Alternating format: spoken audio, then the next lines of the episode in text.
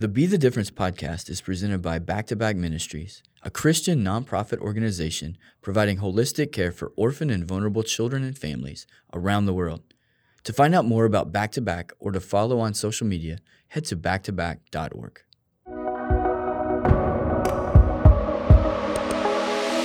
Welcome to Be the Difference stories of everyday people being the difference in the lives of others. I'm Sammy Matthews. I'm here with my co host, Chris Cox. Episode one, Sammy. It is episode one, and I'm so excited to be on this journey with you and with you as our listeners. We can't wait to get started. For this first episode, we needed to make sure that it was some pretty special guests. Who did we choose, Sammy? Well, it's been a long time coming, a lot of dreaming, a lot of planning. And when we were thinking about first guests, the perfect choice was Todd and Beth Guckenberger. They're the co executive directors of Back to Back Ministries. They are our bosses, and we thought we knew their story, but we were excited to learn more. So, if you are new to the Back to Back community, this is a great place to start. And for those of you who have been on this journey with us for a while, you believe you know a lot about Todd and Beth and their journey we just wanted to encourage you that Sammy and I were surprised at some of the content that was shared and really the vulnerability and the transparency that Todd and Beth share in this first episode. And with that, let's get right to it. Enjoy Todd and Beth Guckenberger. Welcome to the Be the Difference podcast, Todd and Beth. We're so grateful that you chose to join us and be officially the first guests on this podcast. We set you up in this effort to make sure that you were able to give us authentic answers by giving you a list of questions. And we asked you not to share your answers with one another, which for any audience member that knows Todd and Beth, you know that that's very difficult because they really like the journey of oneness and sharing, processing together. So I need to start with this question. Were you able to keep your answers from one another in the questions that we've asked today? We did we are over communicators. So there are that was that's a good question, good risk, but we we we obeyed. Yeah, and we like to get each other's feedback. So we did though. We didn't we didn't talk about it at all. No, there's a good chance Beth didn't pull her notes out until now, but we do have some style differences that helped. so as we were thinking about what we wanted to ask you, we all know that 25 years ago you guys moved to Monterrey, but no one wakes up one day and decides just to move to another country. There's experiences that you have before that that instill this idea of having something to offer. So, what early experience or relationship did you each have that really made you believe you had something to offer to others? I, th- I think for me, the there's really two different incidents that happened. One is uh, where I was on a short term trip. I was a youth sponsor, and I was with a bunch of kids, but we were staying in host family homes, which is really unusual. So I was literally in the attic of this this house, this Mexican family's house. And the year before, they'd lost all their jobs because the economy crashed. And this guy was a banker, and now he was selling tacos on the street. You were probably 21, 22? Yeah, maybe 20, maybe, yeah. And, and but I just, I was just overwhelmed with their generosity, their invitation. And I was writing my journal late, late at night in, in that attic, and it was real hot, you know, overwhelming, a little stuffy, but I just felt like God said, "This is what I want you to do the rest of your life." And it was it was so profound. I still actually have the journal. It's one of those ones that looks like a, like a zebra on the outside. It's it's just it was it's just profound. And then the second one is we were in Albania on a short term mission trip with with Campus Crusader crew and we were walking by down the street in Albania. We're one of the first people in the country to share the gospel, and we literally saw a baby on the street just sitting there, and people were throwing money at the baby sleeping. And we've un- un- discovered that it was a gypsy's baby. They keep them up all night so they get money, and it's kind of their way of business. And it literally broke us. And I say that those two things really, for me, were my defining moments. I'm going to back up to a more personal story that we don't typically share, outward facing. But so Todd and I started dating in high school we had a little stint where we dated our junior year of high school, and then a little stint where we didn't date, and then then we got back together. And in that, the very first conversations of the getting back together season, we were um, 18 years old, and we started to talk about this life. Like we didn't know what this life looked like exactly, but we started talking about how we wanted an unconventional life, that we wanted a life that built a different kind of kingdom, even though I didn't even know what those words meant exactly.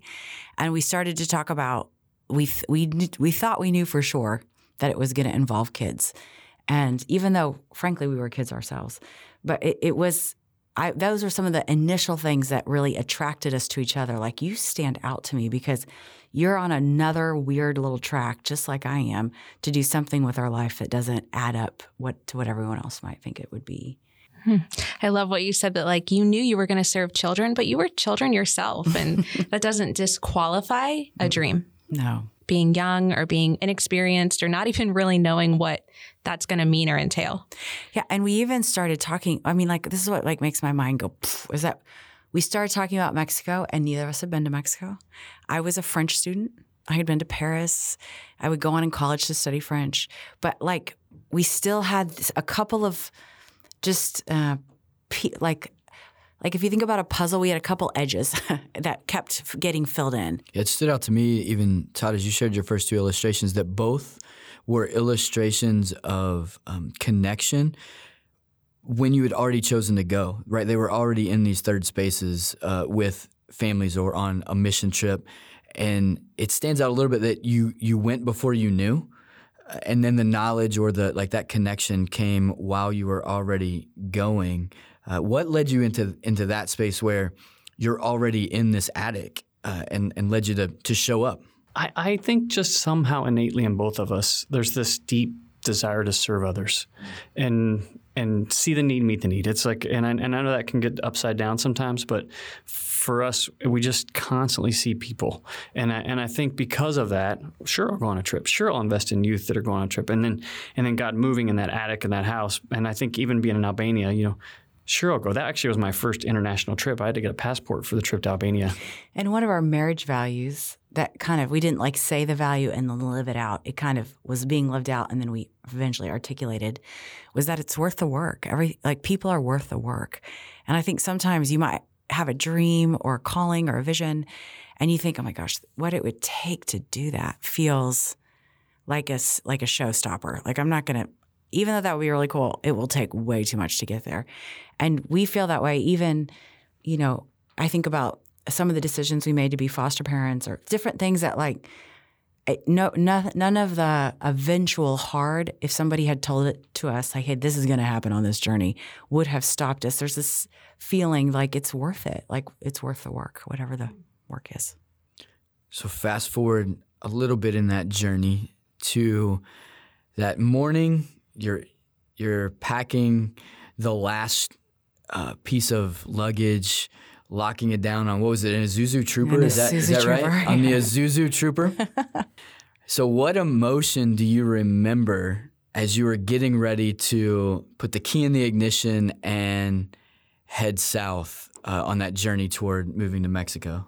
Which we had to use an atlas to get us to Mexico. Yeah, so for those of you who don't know, it's a big book with a map in it. So, so Can you yeah. press a button? Is it an app? Is it a well, I actually think we went to no, we didn't have a TripTik yet. AAA. It was just yeah. an atlas. So we had to follow the map, and so I, I, remember really being excited. I think we felt uninhibited, which which personality wise doesn't fit me entirely in the sense of feeling like, oh, sure, let's just go. But I think because we had we had saved some money, we had very little responsibility we were excited and felt like it was we were compelled to go, and it was it was fun. Closer we got to the border, you know, my tension starts getting higher, mm. and Beth's like, "Yeah, it's gonna work out," and you know, of course, in different styles, but but I think as we left and we were prepared, you know, I wanted everything we needed. We brought a vacuum cleaner. Who brings a vacuum cleaner to a country that only has tile?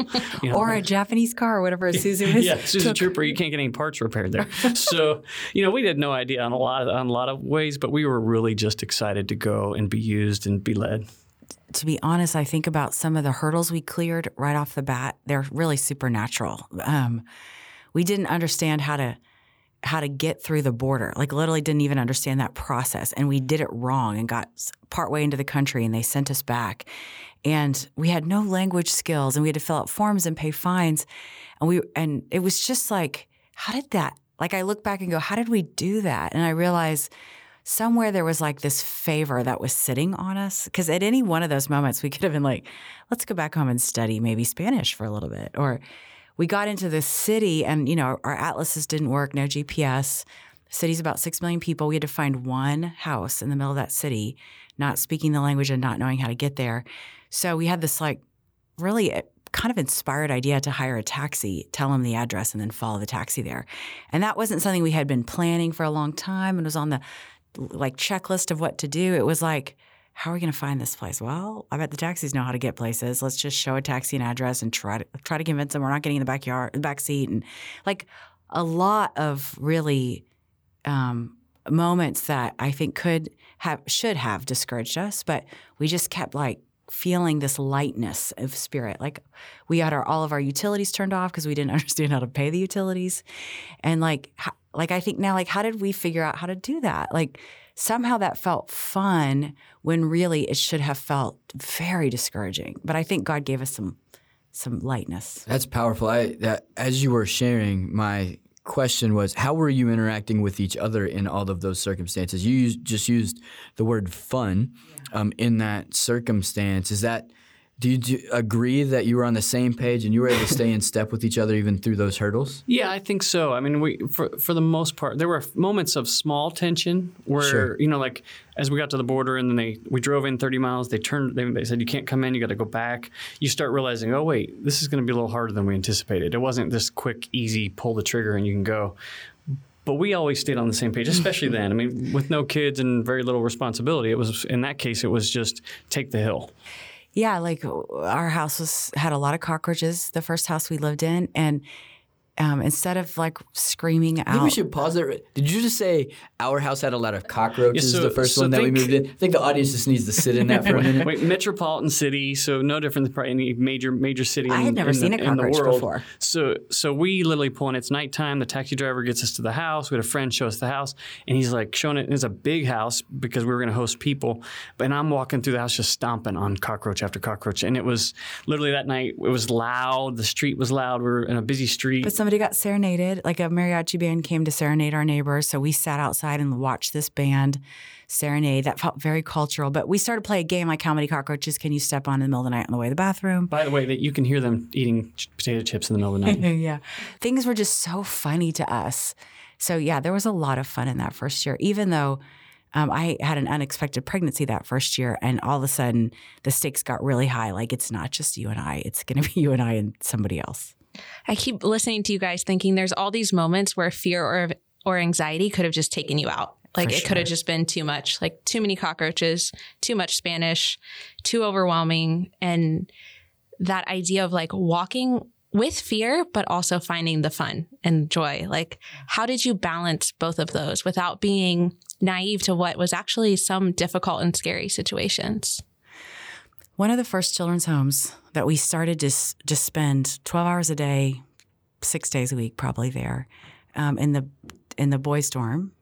Um, they had a baby pool in the middle of the, the the plumbing was gone, like it didn't work anymore. So they had a baby pool, and I remember that's where the boys would urinate, and then it was a chore at the end of the night to to dump the baby pool out back, and I had never seen anything like that. I'd never seen kids who had no plumbing had lost some of that dignity, lived with that aroma in the air. Like there was just like we, if I'm really honest, I'd say we left that first morning thinking this will be a year. We're going to go Mm. build a bridge.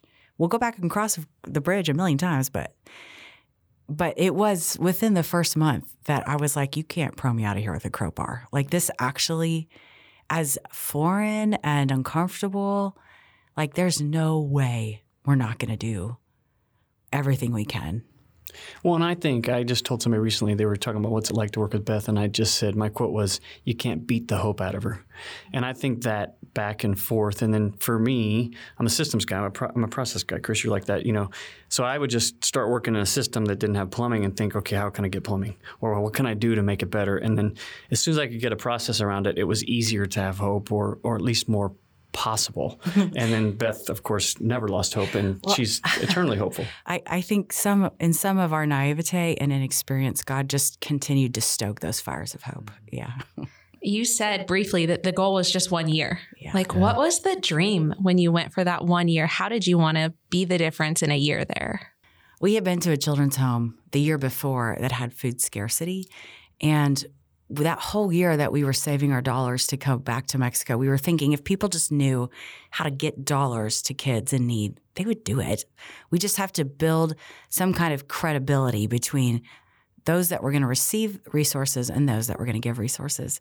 And I, I now see that bridge as something that goes both ways. But in my early naivete, I was thinking, I'm going to take resources from those that have more physical resources and I'm going to deliver them to a place where people need it. So we thought we got to learn the language, we got to understand the culture of the hurt child, we got to develop some strong relationships. Then we're coming back to our matching SUVs and our cute condo and we'll just take care of it from here. But I ha- that was the original, but I mean, I honestly think that changed within a month. I mean, it was very, very quickly that we tasted what it is we had been dreaming about since we were 18. We also met in the really beginning, maybe month in, some really strong national friendships that became our lifelong friends, mm-hmm. and and they drew us to not only co-laboring with them in some things, but believing that God was really already there and fulfilling the story of investing in the lives of others. And we went motivated by a cause, and we quickly got captivated by relationship. And a cause you can walk away from in a year, but relationships you can't. And so we're naturally relational. We developed some very intense relationships with kids and students and staff. And it's like, I'm not walking away from them. Um, this, and, and that's like when sometimes when people would say, like, when was the moment that the breath came? I can, I actually remember where I was sitting up on a hill at a children's home and thinking, this is one home in this great big city, and this is one city in this republic, and this is one republic in the developing world. Like, what in the world are these six kids that I'm spending time with every day? Like, what is this possibly going to do about about a number I didn't even know yet existed in terms of all the vulnerable kids in the world? And it was it I mean, I can remember us talking about there was a little girl who was really sick and I held her all the time. And and Todd was just like, just pick her up every day. And then we're gonna tell people that we picked her up every day and then they're gonna pick up their own kind of kid every day. And like that idea of cascading a vision versus owning a vision was before we knew that that was cool, that was that's what we did. And and I think still today, I get emotional. Yeah. I love I love what God can do in the life of an orphan or a vulnerable child and believe it's possible. And I think that's, I mean, I, I get emotional now thinking about even that early, that I can know, I know exactly what you're talking about. Yeah. I think I hear this thread of favor, right? The two of you are very key on that you need some favor to go in your way in order to find that sustainability. The establishment early on of relationships, and that creates that thread. Then I also have just noticed that in each example that you give, you've really created conversations around problems that could have really deflated or sent you packing, or they become problems to solve. And that really illustrates that third piece of a learner's spirit. Will you talk to me about like how passionate you are as being just continual learners and how that's been a thread for you? For me, it's I'm passionate about learning what can we do? How can we do it better? What, what teach Chris? Tell me, tell me how you do this, so I can apply it to my life. And that that's just a part of my DNA. It's part of our DNA. It's part of the organization's DNA, which is it's it, we are going to learn and we're going to do it the best way we can. And if we can't do it the best way, we're going to find out the best way we can and do it even better. Even if it means breaking apart what we had built in order to rebuild it. Right, which is sometimes hard, and we've done sure. it. We've we've done it. We've had to undo some things we've done wrong because we didn't learn them right the first time and do them over. I think though, to credit Todd, he was really um, early on seeking God's face. And I, when I again look back, I think before we knew it was the right thing to do, we put nationals in the highest levels of leadership because they were our friends, they were our coworkers. They it made a lot of sense. And when I look at other organizations like ours that continues to put majority culture in the highest levels of leadership, you recognize they've actually just inevitably stunted their growth. And but nobody taught us that. We didn't hear that in a class. It was like seeking the Lord and developing relationships and doing what what God told us to do, which is I mean, it, it's just paid a lot of dividends that you can't re, you can't take a class about. Just like that whole spirit led thing is it it's just was really important. Still is. yeah, still is. I think your willingness to listen to the Holy Spirit has taken the ministry and you all places that you probably never imagined as you packed up your car that first day to cross the border with your Atlas. Mm. But now, when you think about, okay, this is where we are, we're five countries, 300 staff members. Your family has also expanded along the way. It's not just the two of you anymore, there's a whole bunch of them. What's the dream to be the difference now? Like, what does that look like today? I find myself saying a lot lately, God doesn't count the way we do. Like, God counted like the widow's mite, and God counted like a couple fishes and loaves. And he just, he, he might be in the midst of what feels like the big deal to everybody else, he might be doing what was really the purpose of something. And when I think about the, the dream and the dream going forward, I think, oh, it is actually still about one. Even though our numbers are swelling or the footprint is growing, it's never, it can't ever stop being about, I would do this. Like I can remember, mm, makes me emotional. When I finally learned how to speak Spanish, saying to one little 11 year old girl, I would have done this whole thing for you. Like, you're actually worth it. And I want us to still be an organization that would go to extraordinary lengths for one person. To all of this end of relationship with each other and relationship with God, I want to ask this question because I was trying to think through the listener who hasn't gone yet. They haven't launched. They're like 22, 25 years behind you um, in this. And they're going, there's no way that I could have as much of a relationship with God as these two on this podcast sound like they have. Should I even go? Because it sounds lofty and really dependent on their belief in God. I'm just worried that I don't have a deep enough relationship. How would you respond to that, listener? I do not feel super spiritual. I don't feel like I'm a superhuman. I feel like God has literally had every single step of the way to give me the next thing to do and how to do it. I mean, I put before him things like budgets and how to lead people, and I mean, it doesn't matter. I just want God. God just fills in that void, and not expecting us to be anything superhuman, but to be genuinely open mm. and open-handed to Him. Yeah, I the year before my dad died, the year before we moved to Mexico, and I had had this childhood that was kind of idyllic. So I built a theology around, unknowingly, around the idea that if you do things God's way, blessing follows, because that's all I had ever seen. Mm. So my dad was sick for 10 months and then passed away at 51 from cancer. And I had no room in my theology for a hard circumstance like that. And in the aftermath of his death, I had broken up with him. And life away from God was very barren and lonely and disorienting. So I came back to God. Mm. Um, but I had this like bruise. I had like a little bit of a limp with me. And I can, again, now with hindsight, realize God used that hard story in my life to tell me He's present and sovereign in hard things, which I was about to walk into a life where all I was going to hear is sure. hard things. Had I walked into a, I had I walked into my missionary journey with kind of my old theological framework, I don't know I if I I don't I think I would have crushed and burned.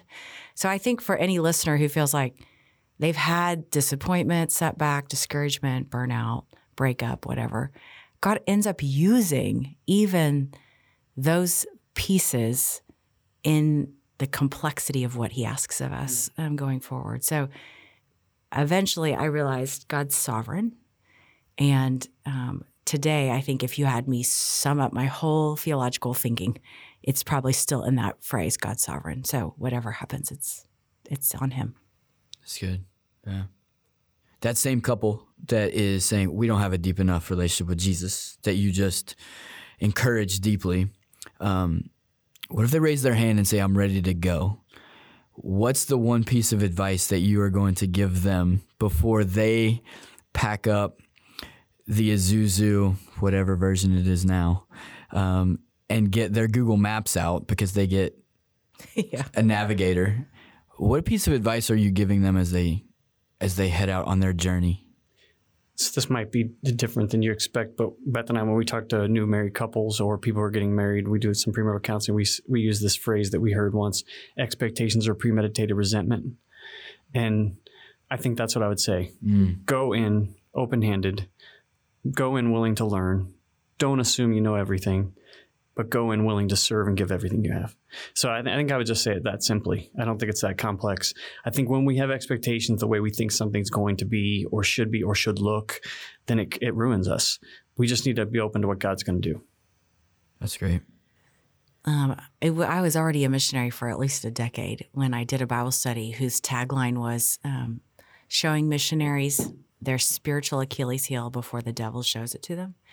And I it, and I think some form of self awareness, good community, um, recognizing and confessing regularly my sin, like that posture of humility and that that pursuit for I mean, really, if I was going to be fancy, I'd say the pursuit for sanctification. Like, mm. just recognize like God is you are always going to be work in progress. And the, the more you realize what your weaknesses are and how God can work through those, how they might impact the people around you, how you can confess your sin, um, how you can ask God for what you don't have. Like I can remember, I obviously I was asking Him for things like patience because I was kind of classically impatient. I was asking Him for wisdom because we were in circumstances where we didn't know quite what to do. But I began to ask Him over the course of my adult um, life for things like capacity. Like you, you actually have, you're asking more of me than I'm capable. You're the God of infinite. Like, give me capacity. And then I would watch him answer that prayer and just continuing, like, constantly acknowledging this is where I'm falling short. This is what I don't have. And then just trusting he's my dad and he'll give it to me. Um, that, that kind of give and take, confess and fill, I think is really important rhythm to long term ministry life. Yeah, that's great. I feel like we've already heard this answer come through, but if you're talking to that couple is this worth it in spite of cockroaches and hard and loss and difficulty? Is this worth it? A hundred thousand percent. We talk about all the time.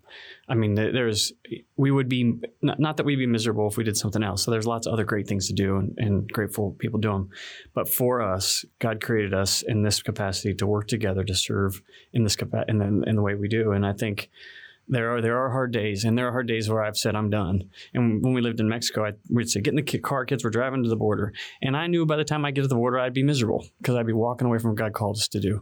And just God's uniquely designed us for this, and and I think He uniquely designs people for other things. I think it's just stepping into that story and letting Him lead. And just be honest with the listeners. Like, how many times do you think you've mentally quit? Oh, hundreds, hundreds of times.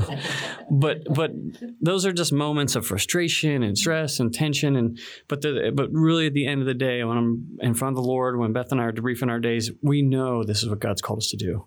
And it's worth it because we see the faces of the kids we serve, we see the faces of the friends and the staff that we serve alongside. And so it's worth it. It's it it for us it's it's definitely uniquely he's uniquely designed us to do it. And this is a funny answer to your question. Um, first, I want to say whether I'm sitting in front of a single or a couple, a student or a retiree, this is actually true across the diversity of people that God asks to step up. I can remember really clearly when I, I, for a long time, I'm kind of embarrassed to admit that I viewed donors as a means to an end. Like this was my bullseye, orphan and vulnerable children. So donors, I'm going to use you to help accomplish my goal.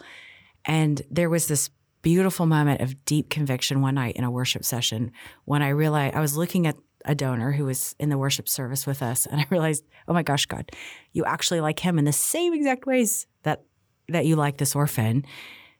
You are doing more than one thing at a time. You're you're using one act to impact the and it's an exchange and all of a sudden the back-to-back ministry footprint went from the amount of kids that we were serving to a much wider circle. Mm that involved all these concentric circles of folks who are at various levels of engagement. And like, you're actually doing, and I think my finite brain can only capture a little bit because I can't see all the second degrees of like somebody's obedient and then tells somebody else who inspires their obedience. I never even hear about that. Like, like how many ways are you using this to do something else? And I think that's the wonder of God adding up all of our obedience to do something bigger than us. That's what I would say to someone is like, don't don't think as you're making up your newsletter, I touched this many kids on this many days and mm-hmm. this many. Like actually all you did was be faithful and God did far more than you were even aware of.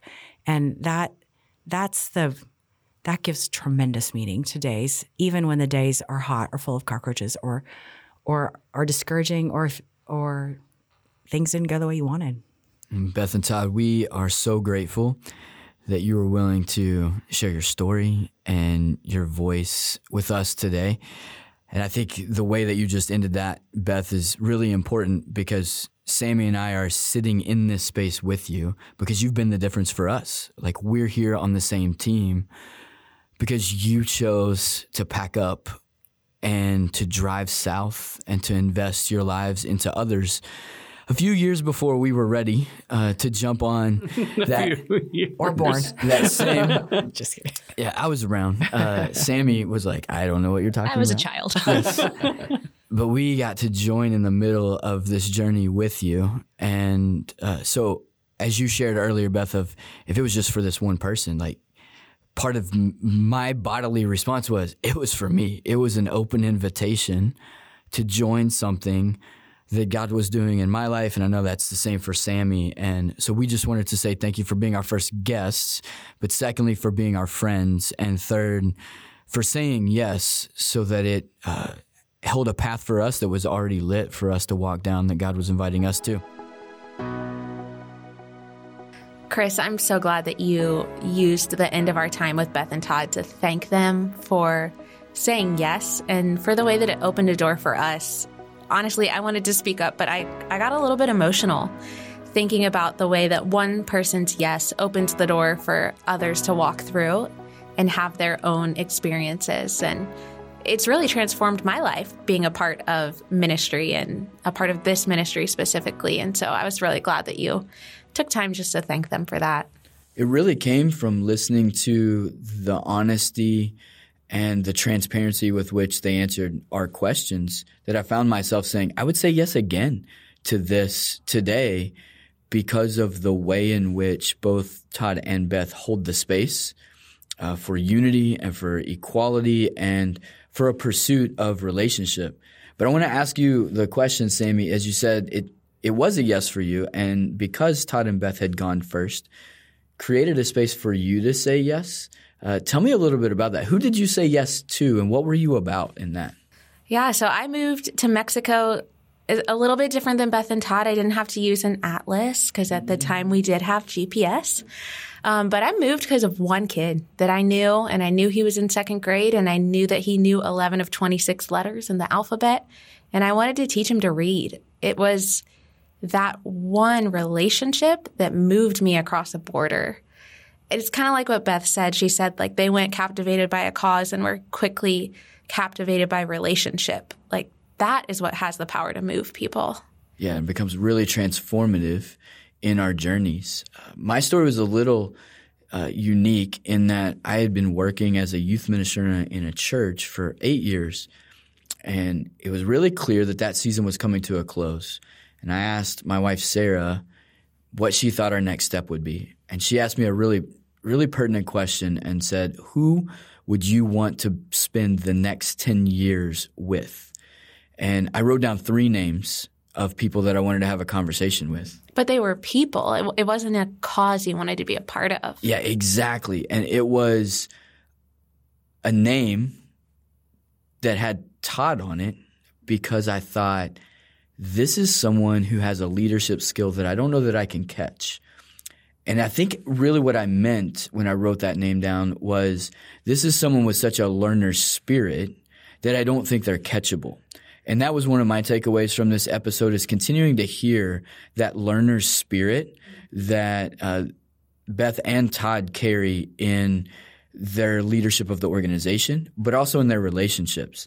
Todd sat down to our interview today with the same clipboard that he had when many have shown up on a mission trip that he would have been leading because he carries a clipboard with him everywhere. On the back, it even says, do it right or do it over. Because he wants to learn so much that maybe you feel that externally that he's saying that for you on the back because you're reading the clipboard, but I think it's really for him that he's saying, Todd, every day, do it right or do it over because there's a better way. I can learn more. I can be a better leader. I could be a better husband. I could be a better father. He's constantly pushing in that space. And that's not to put him on a pedestal in that world, but it's just to create a conversation around what it means when you go after a relationship and you choose to learn. Well, it's a challenge for me to think about where are there areas that I feel like I've got pretty much under control or I'm pretty competent in where I could actually learn more and maybe unlearn some things and learn some new ones. I feel like they model that so well that it's a challenge to me to do the same in not only work and ministry, but also all areas of my life. Yeah, it's a holistic approach to everything when we say, I want to be about relationships and I want to be a learner. and be the difference audience, we're just inviting you to do the same. Take questions from this podcast and ask them of your community. Take a couple of questions and ask them of yourself. We'll just leave you with these two. Where is a space that you could move from cause to relationship just to deepen your roots a little bit more? And what is a topic or a concept that you can engage in another level of learning to be able to enhance your journey and the journey of people around you? Well, that is it for episode one. Um, I'm pretty excited to continue this journey and continue to hear stories. We're not just going to be interviewing people who work for Back to Back Ministries, we are interviewing people from all over the world. We're really grateful to Cohatch Mason for use of their podcast studio. If you want to learn more about Back to Back Ministries and Todd and Beth, there are links in the show notes, and we'll see you on episode two.